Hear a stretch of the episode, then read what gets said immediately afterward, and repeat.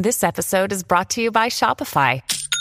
Forget the frustration of picking commerce platforms when you switch your business to Shopify, the global commerce platform that supercharges your selling wherever you sell. With Shopify, you'll harness the same intuitive features, trusted apps, and powerful analytics used by the world's leading brands. Sign up today for your $1 per month trial period at shopify.com slash tech, all lowercase. That's shopify.com slash tech.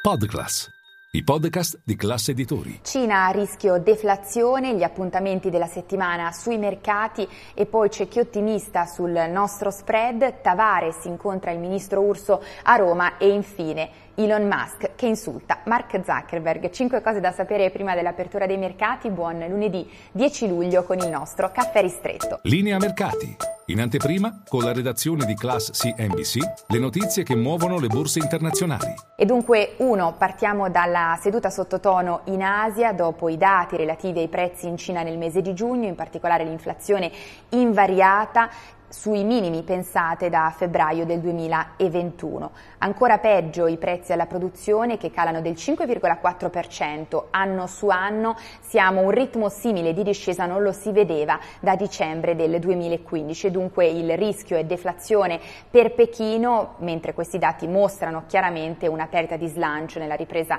economica post-Covid. E poi due, veniamo a quelli che sono gli appuntamenti della settimana sui mercati, una settimana ricca a partire da mercoledì, test test inflazione negli Stati Uniti e poi giovedì verranno pubblicate le minute della BCE, dunque i verbali dell'ultima riunione di politica monetaria a Francoforte, mentre venerdì si parte con la stagione delle trimestrali negli Stati Uniti ad aprire le danze come al solito le banche americane, venerdì riporteranno i loro conti JP Morgan, Citigroup e Wells Fargo. Le attese per questa stagione sono abbastanza negative perché in media gli analisti si attendono un calo degli utili del 7% nel secondo trimestre rispetto rispetto allo stesso periodo di un anno fa. Staremo a vedere. E poi eh, tre, c'è chi è ottimista sul nostro spread BTP Bund, infatti la consueta nota domenicale di Eric Nielsen, Chief Economics Advisor di Unicredit, si concentra proprio su quelli che sono stati i driver che hanno consentito la discesa del differenziale tra BTP e Bund negli ultimi 9-12 mesi. Tra questi la leadership forte di Giorgia Meloni, a differenza di quelle che erano